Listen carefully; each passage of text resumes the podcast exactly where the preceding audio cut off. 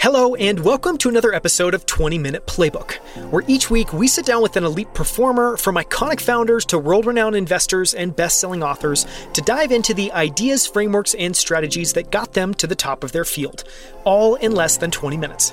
I'm Daniel Scrivner, and on the show today, I'm joined by Chris Sparks. Chris began his career as a high stakes poker player and became one of the top 20 online poker players in the world. To achieve that, he studied elite performers across disciplines and started optimizing every area of his life, which led Chris to found Forcing Function and began working with many of the world's best founders, investors, executives, poker players, and even artists to optimize their own performance and move more quickly towards their goals. Here's just a few quotes from Chris's clients. Zach Cantor, the founder of Steady, which is backed by Stripe, Union Square Ventures, and Bloomberg Beta, said Chris is a machine. Working with him as a startup founder is like having a cheat code. Mastering performance means mastering yourself. For the first time in my life, I feel like I can finish anything. And here's what high stakes poker player Garrett Adelstein said. Performance coaching is everything I could have asked for and then some. If you're looking to maximize your efficiency towards increasing your income and achieving your long term goals, Chris is your guy.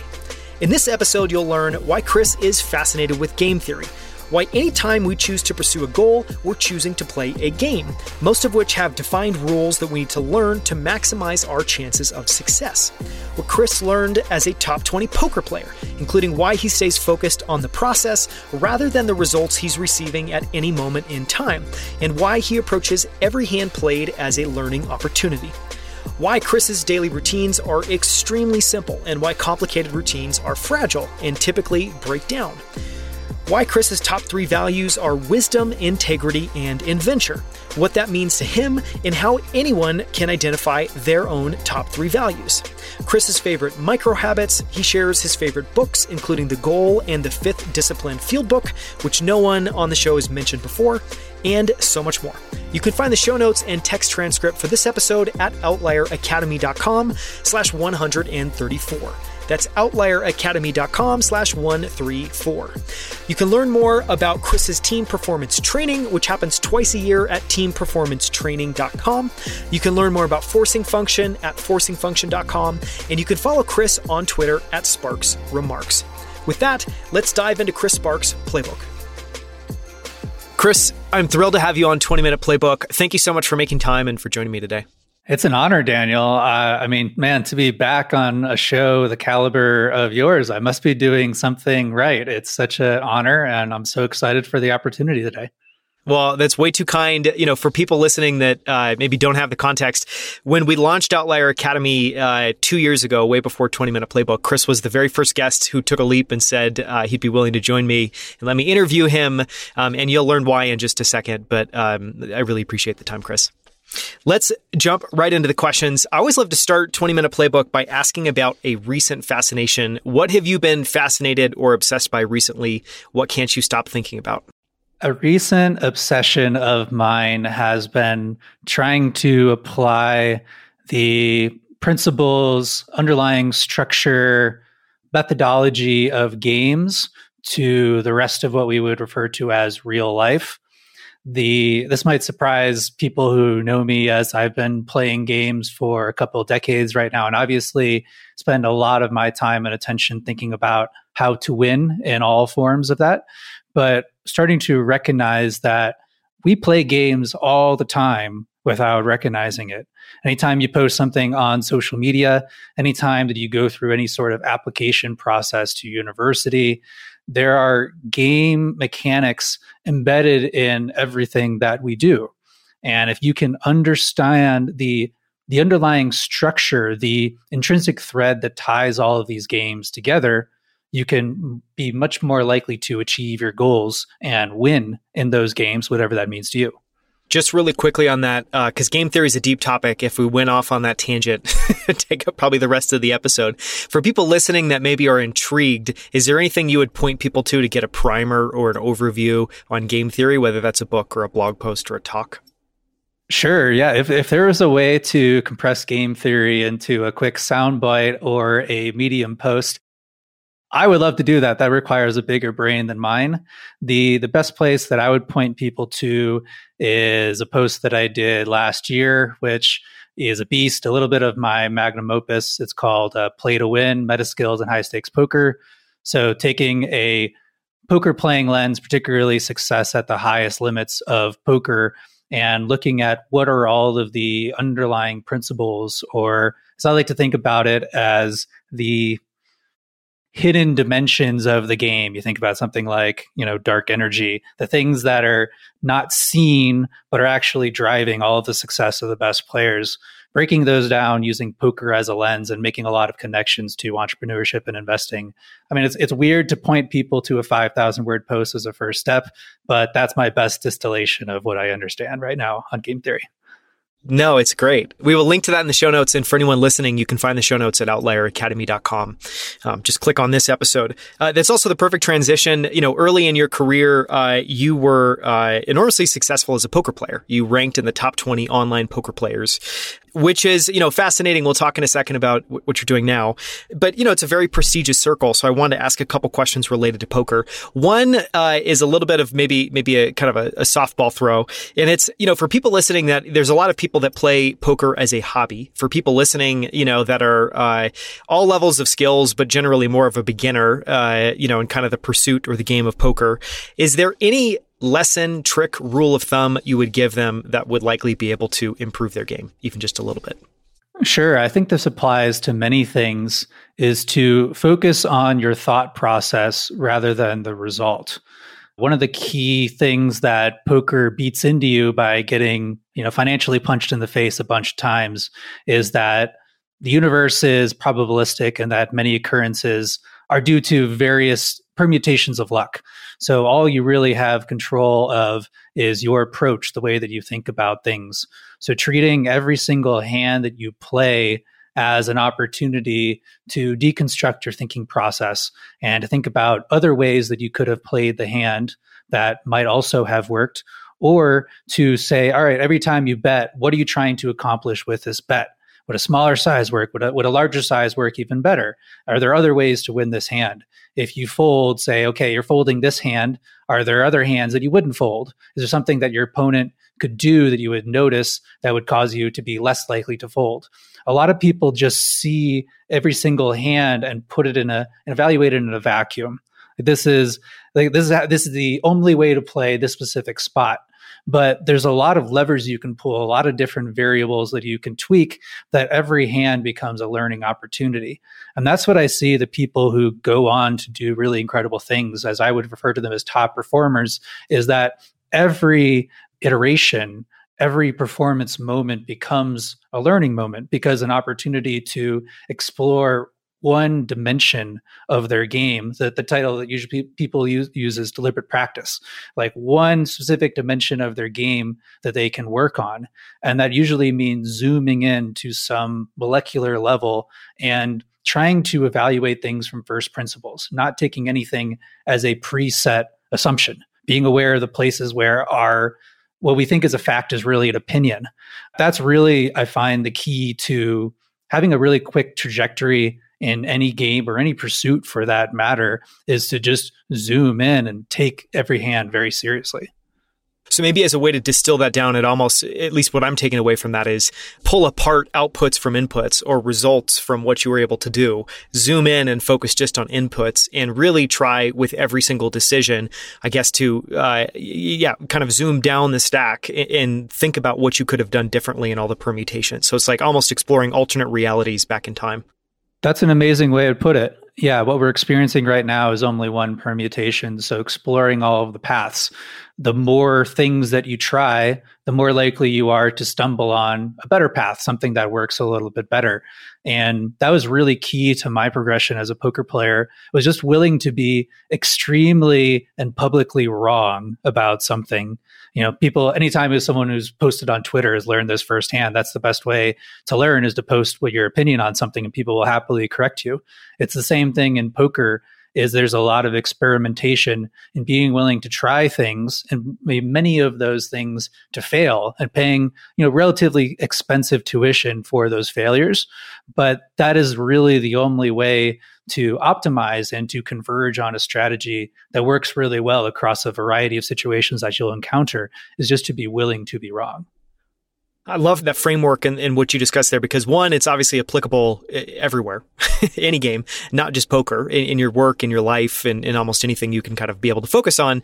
But it obviously is clearly uh, applicable in poker. I want to ask one more question, which is a little bit higher level. What's the biggest lesson you took away from all of your years playing poker? And for people listening, you still play poker, so this was something you did professionally at the height, but it's not something that you you know stopped doing ever. You're continuing to play competitive poker in many ways. So I guess the question is, you know, when when you look back on all of the experience you've had playing poker, what's the biggest lesson you've taken away that you've applied in your life time and time and time again? And I know you just gave us a pretty great, juicy one. Is there anything else like that that has just been applicable in your life? And it could be a rule of thumb, it could be a mental model, could be a, a story, just anything there that applies maybe more broadly.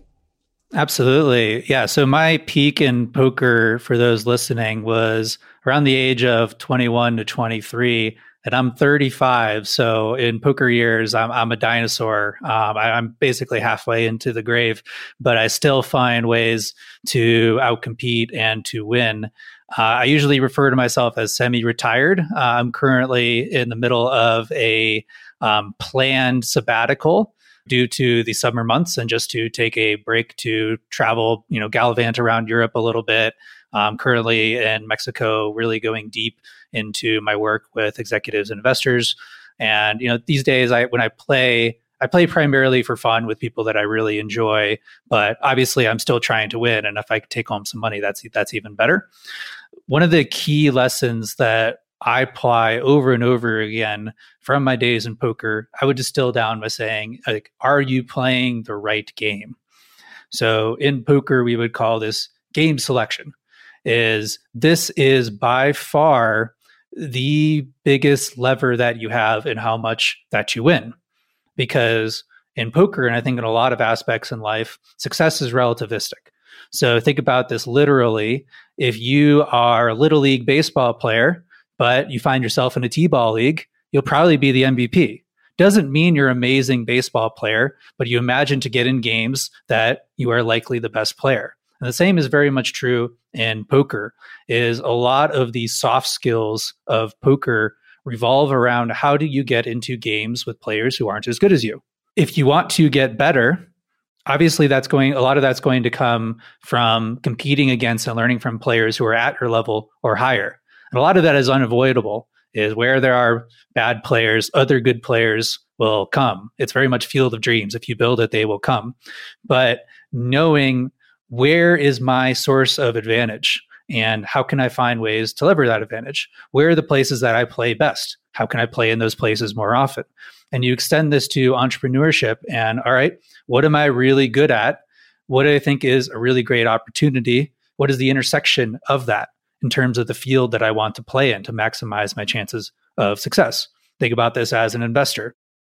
What is the sector that I know the most, that I have the most asymmetric information that I have the most interest in and willing to just go extremely deep into the crevices, into the balance sheets in order to uncover this information, that I have a sustainable moat, a sustainable competitive advantage in this place. So that's really what I distill it down to is where do you play? What game do you want to play? And I said, as I said at the outset, recognizing all the times that you are playing games without even realizing it. So the way I like to summarize it is every time that you play in a game you don't have an advantage in, you dilute your advantage. So if I can only play in games that I win on average, I don't need to worry about the scoreboard. I don't need to worry about how much my bank account. That'll take care of itself. All I need to convert for is that I'm putting myself in a position to succeed. And that's the same thing in my business is picking something that I would literally do all day for free, but I happen to have some people who find it very valuable who allow me to live a decent standard of living. And so that's what I'm trying to instill with clients is all right, rather than worrying about the things that you aren't good at, how do you go deeper on the things that you are really good at? what are the things that for you are pretty pedestrian that to others look like you're running up a wall? How can you do more of those activities? So th- this concept of game selection, I find, is really, really key. Yeah, so well said.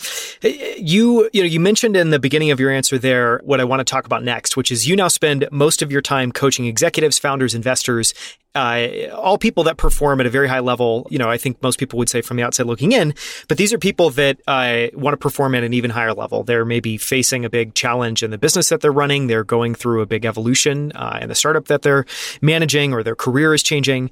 And so, I want to ask a couple questions around peak performance uh, for you know people that are already performing really well. And, and one of those, I want to ask a couple that are specific to you. One of them that I wanted to ask was. Um, if people listening could shadow you for a day, they could, you know, kind of as creepy as it might be, be with you when you wake up all the way until you end your day and just be a fly on the wall as you're going through your day. What do you think they might be surprised by in terms of habits, routines, the way you work, uh, you know, how scheduled you are, how not scheduled you are? Just if someone was from the outside looking in on your day to day schedule, what might they find remarkable and interesting? I love this. One of my you know, one of these things, if I could clone myself and one of these clones could be a television producer, the show that I would love to watch that in my mind does not exist would be Shadow. Is that you shadow someone for a day. And this could be someone who, you know, they own a pizza parlor or a laundromat or a i guess i keep coming up with food examples. I haven't had food that had lunch yet. Could be a like factory foreman. It could be a race car driver. The, the, the opportunities are endless. But there's so much to be learned from this day in a life because observation there's quest- so many questions that you wouldn't even think to ask until you see someone do it and this is this is again one of my fantasies that I would love to do as a service is I would love to fly to my client's house and just see where their desk is, see where their bed is. Again, not because like I have this super curious about where they live, but you, there's so much that can be learned only through observation versus what someone tells you there'd be a lot of like really quick optimizations that I can make. Also, I would learn a lot more about what they find is important by the way they set up their setup, all that type of stuff putting that aside for for a moment, I think the thing that would most surprise people who watch me for the day, the word that comes to mind is simplicity. I am very very simple in the way that I do things. Simple in a I would say more of a, a Japanese sense of a stripping away all unnecessary complexity, trying to streamline and make everything as easy as possible. So people, you know, assume, hey, I've been obsessed about productivity and performance professionally for six years, unprofessionally for much longer than that. And they would say, oh, you, you know, my notes are, I have this like yellow notepad sitting next to me and I'm just writing things on it as it comes to mind. I don't have a really crazy second brain type thing where I'm detailing everything that I've ever said.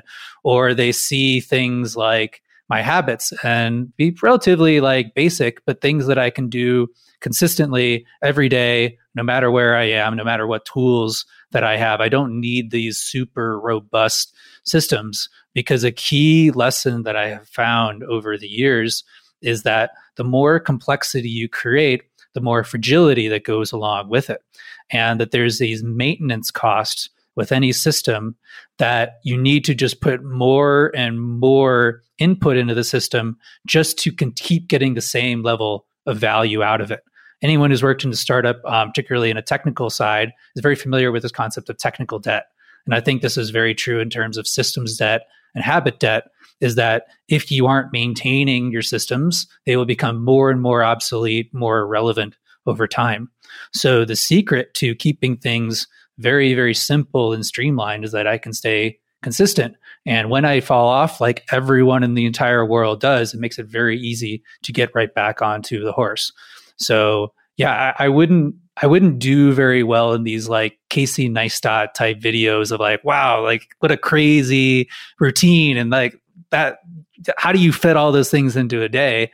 It's pretty straightforward, but there's a lot of an intention and thought because I find that there's nothing that beats compound interest. And what I'm really optimizing for is having a really, really long timeline of compounding. So well said.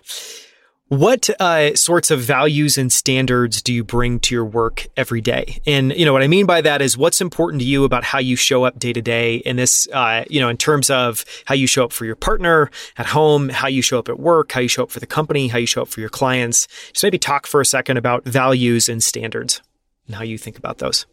I love talking about values. Uh, one of my favorite exercises to assign and encourage I call simply the top values exercise. This is adapted from a workbook that I love called the field the fifth discipline field book, one of those management classes that I classics that I think is to the test of time. And in a nutshell, what this exercise does is you first select all of the values that you think are important to you, things that you would identify with. And maybe you have a list of 20 or 50, like you know, people value a lot of things, but you have to systematically whittle those down to, hey, these are my top 10, these are my top five, these are my top three. Okay, now rank order those. This is my top value, this is my second value, this is my third value.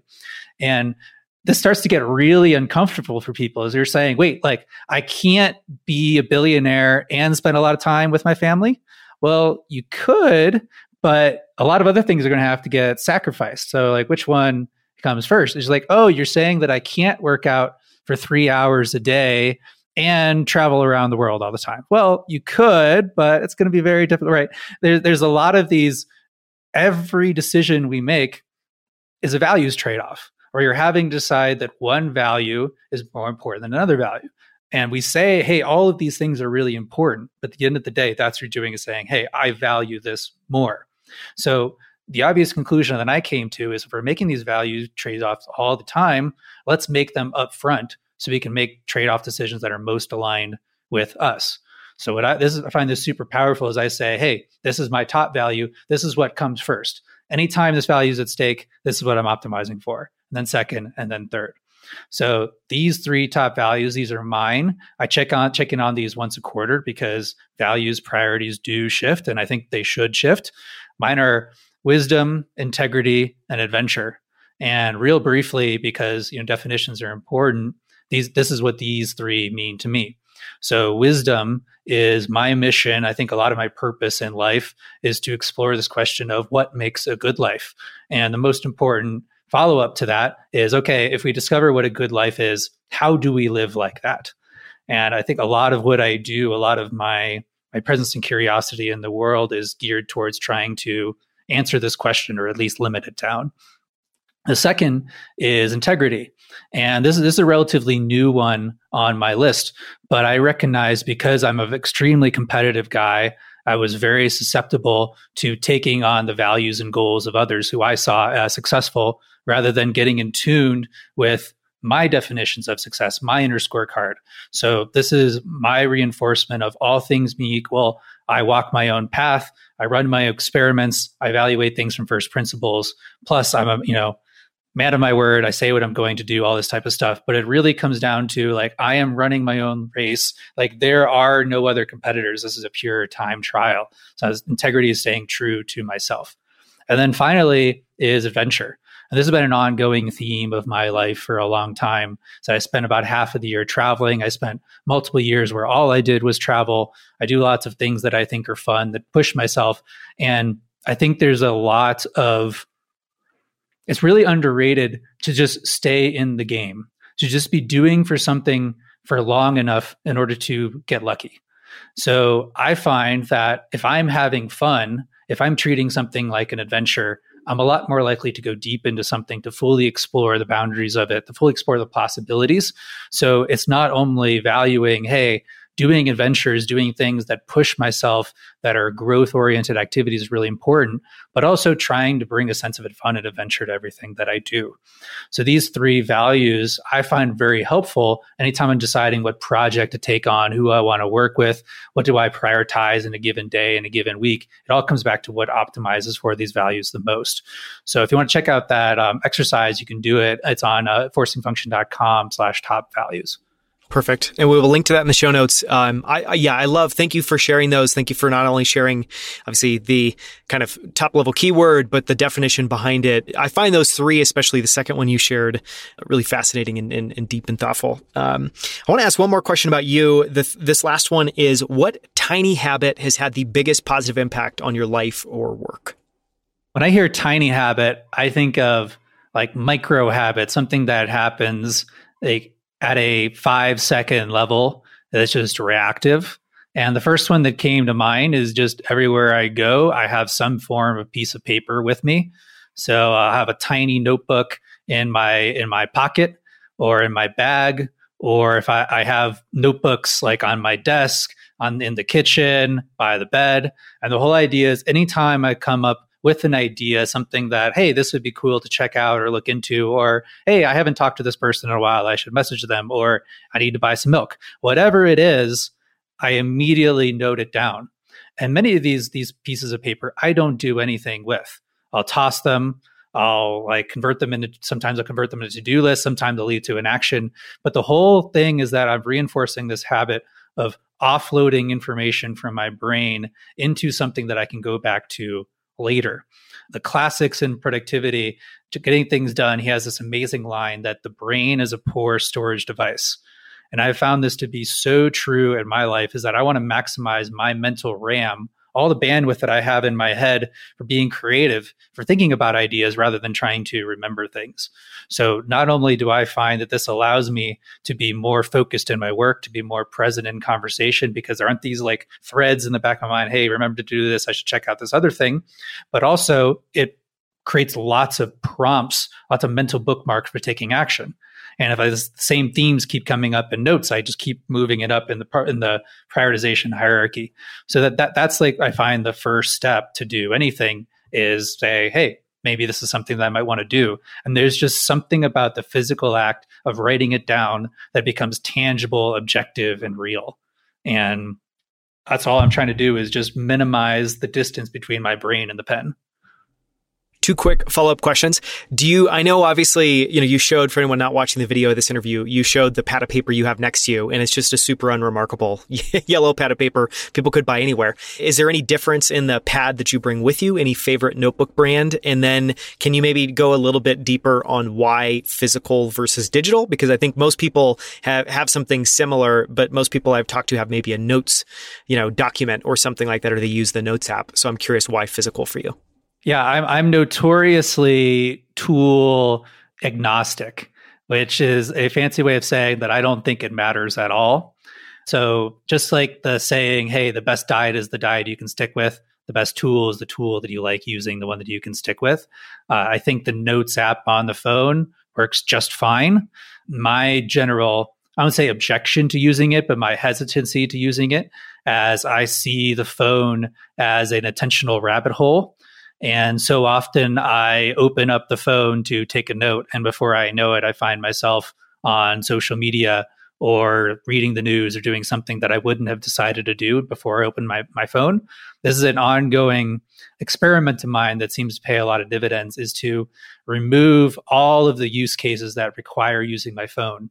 So I only want to use my phone for calling and occasionally for sending a text message if I'm not at my computer and for using maps.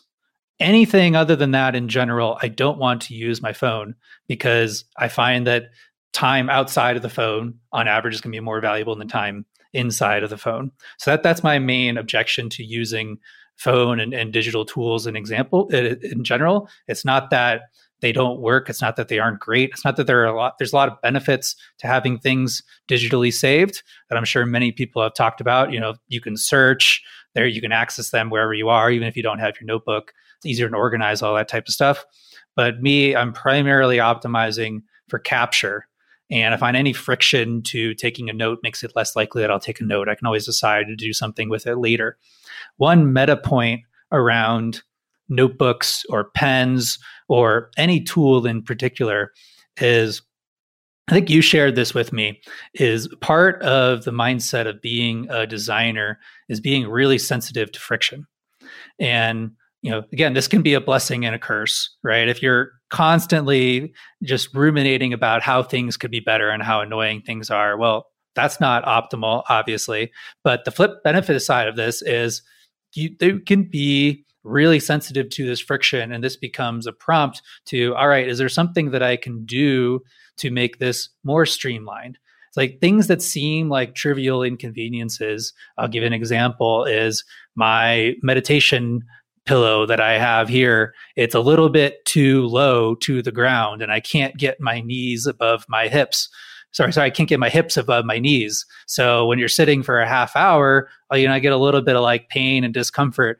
And just that trivial inconvenience of my meditation cushion is maybe six inches too low makes it that much less likely that I'm going to sit down and meditate, all things being equal. So, a really silly thing like, oh, you know, go out there and splurge but if you're sensitive to these differences, hey, I can make this small change and make it that much more likely that the future version of myself does the things that I want myself to do. It's operating at this meta level of what do I want my future self to do? How how can I make it more likely that I do that? What conditions support that? So there's a sense to hey, if the tool that you find that you're using doesn't bring you joy in this uh, in this sense, like maybe try using something else and see if that changes something. It's an opportunity to experiment, but recognizing that what works best for you is only what works best for you. Yeah. Well, and maybe another way of saying that, or at least this is my own interpretation, because um, I share that same point of view, is if you have habits that really matter to you or that you think are very effective or that you think are really helping you move the needle, then those are areas where splurging is a great thing. Like my example is, you know, in, in uh, I don't know, over the last 18 months, one of the biggest areas I've really intentionally tried to move the needle in and uh, it's worked is, is working out. And so in those areas, I'll do two things at once, both demand myself to be disciplined and stick to what I'm, I've said I'm going to commit to and what I'm going to go and do. But then on the flip side, in order to support that, I give myself kind of carte blanche to go and look up weird, you know, like get an exercise bag that you like, go and find tools and exercise equipment and random little things that you find to make it more of a game. Uh, and I find that doing both of those things, I can kind of only, I don't know, there's, I've definitely found a feedback loop, although it's a little bit foggy between when I'll indulge and kind of support a goal that I want to go and do by doing it. Yeah, I really want to comment on this. One of my favorite findings from psychology, this is one of the very rare findings of psychology from 1973 that is actually replicated and stood the test of time, is called the self signaling effect. And in a nutshell, it's that our beliefs, our values, our attitudes about things follow from our behavior. So we can get ourselves to like value, enjoy anything if we do it. A lot of people think, hey, I'm going to get myself to enjoy working out and then I'll work out. It's like, no, you work out and then your brain is like, hey, I must like working out because I'm doing it all the time. Now, if you take this a step further, is if you can get yourself to do start doing the thing, be consistent, internalize the benefits, you can stick with it. You can start to shift your identity. So you zoom out and you say, all right, if I want myself to want to work out, how can I make it more likely that I work out? And this is the same sort of thing is that you have all of these signals in your environment. You start having a bunch of books about fitness on your desk. You subscribe to fitness newsletters. You have like workout equipment in your field of vision. You start making friends with bodybuilders or join a bodybuilding gym. All of these things that signal to yourself, this is important to me. This is something that I value. And all of these signal reinforcements will keep nudging you at every junction to working out versus not working out, to being more intense when you work out rather than just mailing it in. So I find this so crazy and just beautiful is the realization that I can get myself to do anything. And it's just a matter of deciding what I want to do and then creating those conditions. Yeah, that's fascinating. Um, I want to ask two closing questions. And the first one is, you know, so you obviously have a background as a poker player. Uh, as you've said, you've played a number of different games, you know, in your career. Now you work with high performing founders, operators, um, executives, investors to help them level up even higher. So you've done a lot. One of the questions I want to ask is uh, where you think you have an edge or a superpower, something you're just naturally wired for and are great at. So I guess the question would be what do you think of as your superpowers and how do those show up day to day in your life or your work? And I imagine these are probably meta skills because you have a quite diverse set of things that you've done and still do. I can't help but going meta by every question. So before I answer for myself, I find one of the meta skills of life is looking for other people's superpowers. So this just mindset that every person that you meet has a hidden superpower. And wow, wouldn't that be amazing if you could uncover it and they could teach you some of those aspects of your superpower? And as I got into the podcasting game myself with Forcing Function Hour, that's my underlying goal is to uncover the other person's superpower, bring it to light, and see how the light of day can help everyone benefit to see what generalizes. And when you're trying to uncover your own superpower, there's usually a disconnect between the things that you think you're extremely good at and the things that you are extremely good at you know sometimes not always but that's why i find it's really valuable to go off feedback that you've gotten from other people in terms of hey when you did that that was really impressive or i really liked when you did that or that was extremely valuable or oh it surprises me. I can't can't believe you know so much about that or you made that look so easy. When when you hear these types of unsolicited feedback from someone saying like wow maybe you should be doing more of that consider, hey, maybe you should be doing more of that. Take those those signals really seriously. I think if I had to summarize my superpowers, I see it would be pattern recognition. A lot of this is certainly innate. I mean, I can't help but how I'm wired, but a lot of this is also driven by I wanted to be one of the best poker players in the world. And poker playing, in essence, is really a lot of matching patterns, you know, a situation that arises. And then, hey, in this situation, this is the best play to make. And you have so many different patterns, but once you become in tune to them, you become start internalizing them, you almost play at this subconscious level. It becomes very intuitive and and kind of mystical almost. And I apply this pattern recognition lens to all of my work teaching and working directly with top performing clients is in essence hey i noticed that you're doing this a lot. Is that working for you? Oh okay. It is working for you. Great. Like how do we make sure you do more of that? How do you double down on that? Or oh that doesn't seem to be working so well. Well why are you doing it? Okay let's try to find ways that you don't do that as often. Like recognizing the patterns that work for us and amplifying them, recognizing the patterns that don't work for us and dampening them, adding friction. And that's really at a meta level, like what I'm doing. And if I've evolved as a coach over the years, it's really just understanding that I'm taking this hammer and just applying it to opportunities over and over again. When I first started, I had all of this imposter syndrome. I still do, but much less than I used to. Where I was getting on a call with the client, let's say that they're they're I know that their biggest challenge right now is hiring a managerial director, right? Someone who can manage all of their engineers. And I would spend literally hours ahead of time reading the internet, trying to get up to speed on what the best practice for hiring a director level engineering position was, thinking that, hey, they're hiring me to give them the answer. And over the years and hundreds of these conversations, I realized that one, I'm not going to learn as much about this person as like what they do in a few hours of reading the internet and like their years of experience. So why are they coming to me? Recognize that they're coming to me for the system, not for my experience. And if I can help them recognize here are the things that are working, and then together we come up with a plan to do more of those things that are working, also recognize, hey, here are the parts of the approach that aren't working. How do we iterate on that, create a system where it automatically improves over time? That's something that not only has an immense value in the moment, but it's it's a gift that keeps on giving it's that classic difference between giving someone a fish and teaching them how to fish. It's like if I can show someone how to recognize these patterns and to think in this way, then that's something they can take away with them for the rest of their lives. I want to ask uh, two more questions. One is going to be about favorite books, um, but I want to add a little bit of a preamble before I get to the question. You know, so you teach, um, you do one on one coaching. You also do a quarterly cohort based uh, class called Team Performance Training. Preparing for this, you shared with me your wiki and a bunch of things of, of that team training course.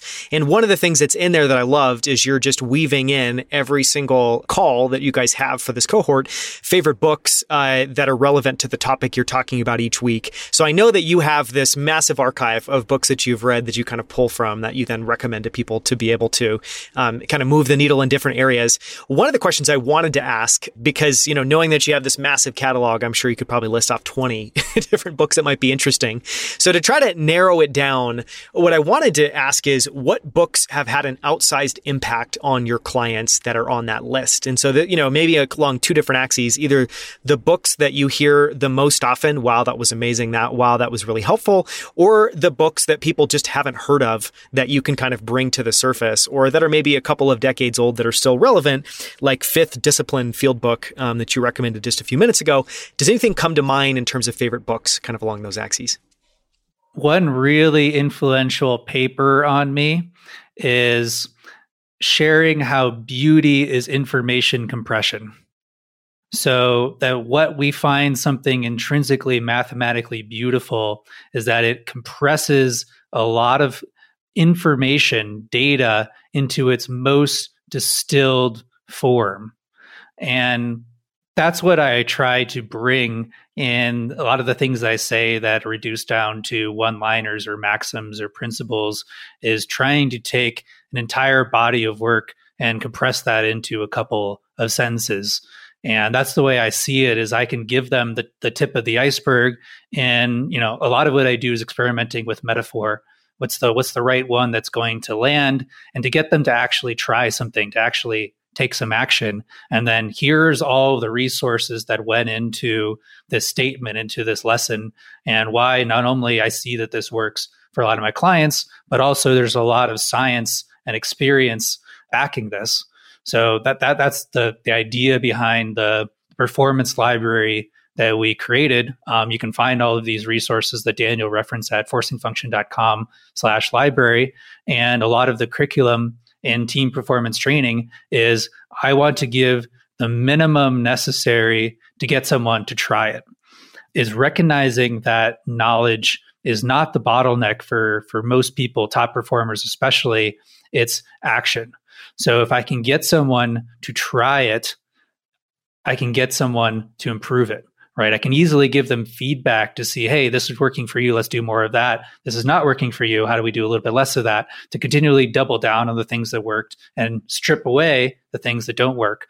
But it all begins with creating that experience. It's almost like the movie Inception, where, hey, maybe I should try this. I am going to try this. Oh, that was an interesting thing. I learned something. Oh, that day actually went pretty well. I wonder if I did this more often. I wonder if I did this a little bit more, a little bit more intensely. So, yeah, that's a little bit about how how I think in terms of philosophy. A couple of book recommendations, as you said, I can give many. My top recommended book is The Goal so, a really influential framework on me of theory of constraints and bottlenecks in particular. So, understanding how do you identify the thing that is most holding you or your company back and cr- concentrate all resources at that point. The recognition that most of the things we do don't matter, have no effect at all, and are just a complete waste of time and resources. It's a pretty big red pill. And then you start to realize, well, what if I did more things that matter that actually have an impact? That could get really interesting. So the goal is a really top recommendation. Also throw a off the wall one for you. I think a lot of people would expect that I'm extremely right brained. Uh, I mean, left right brain is not a thing, but you know, more analytical, statistical minded. But over the years, I've really been trying to cultivate the more creative side. And I think that we're all creators, we're all artists. So, a book that's been in, extremely influential on me was a big part of the creation of Experiment Without Limits, is called The Artist's Way. So, this is a, a workbook that's a essentially a 12 week program to remove your creative barriers and reclaim a sense of play in your creative work whether this is building a product or writing or creating a screenplay, whatever, however you define that, finding ways to be playful and curious to remove all the barriers to output. This is something that I go through often. My two uh, two of my keystone habits are directly taken from the Artist's Way.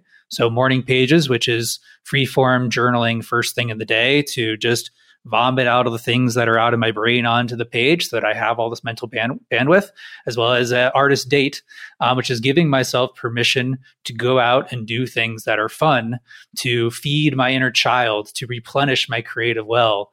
For me, that's going to a bookstore or a pet shop or a record store or just going for a walk around the neighborhood, but doing things that a lot of times would be mm-hmm. considered, hey, this is procrastination or not productive, but are actually a very, very important part of the creative, productive process is giving yourself time to not only process the ideas.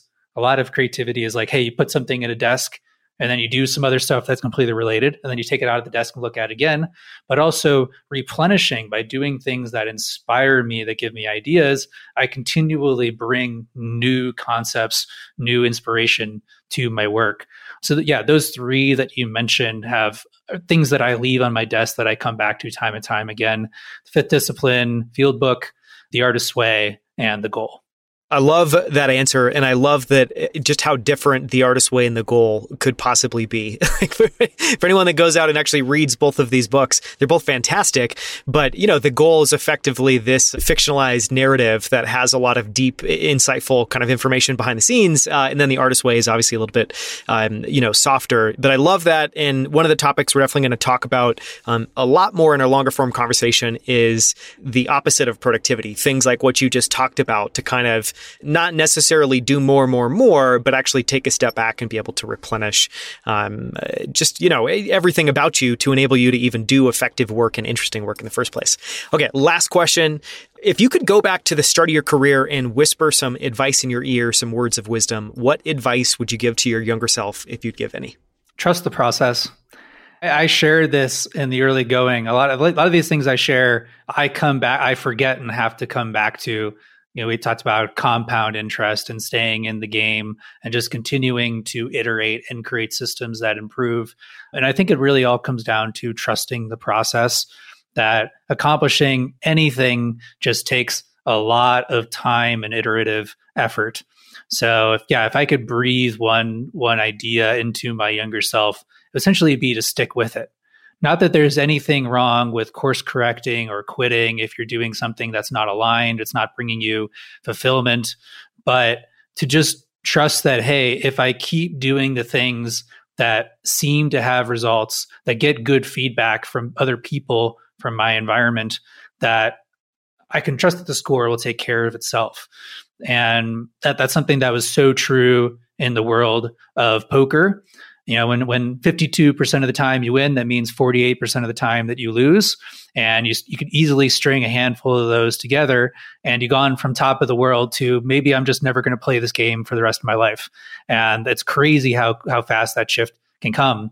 Anyone who started a company knows that it is a very lonely road. And there are a lot of days that you you are just in the bottom of the well so recognizing that, hey, this is going to happen and to just trust that if I keep showing up, keep putting in the work, keep reflecting on what's working and doubling down on that, keep trying to create a plan that says, hey, I'm trying to do this today. How can I make it most likely that I do this today?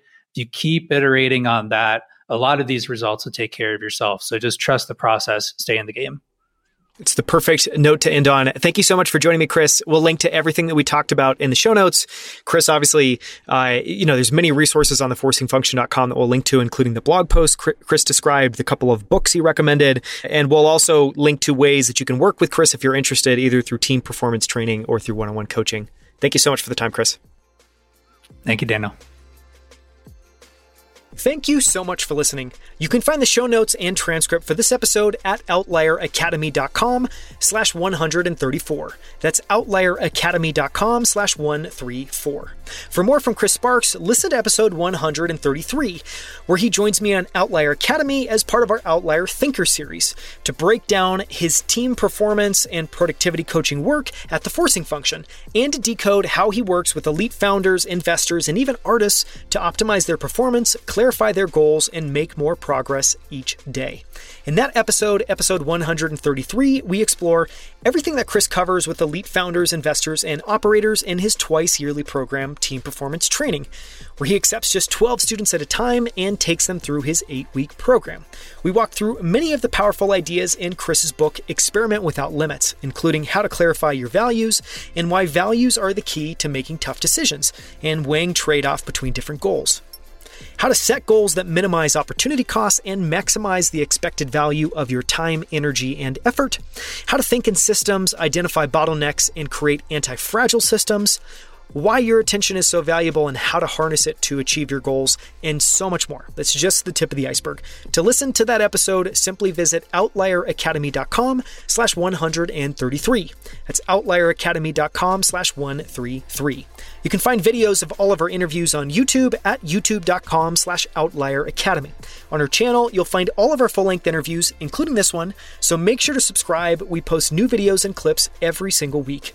And if you haven't already, follow us on Twitter or almost any other social media platform at Outlier Academy. Thank you so much for listening. We'll see you right here with a brand new episode next Friday.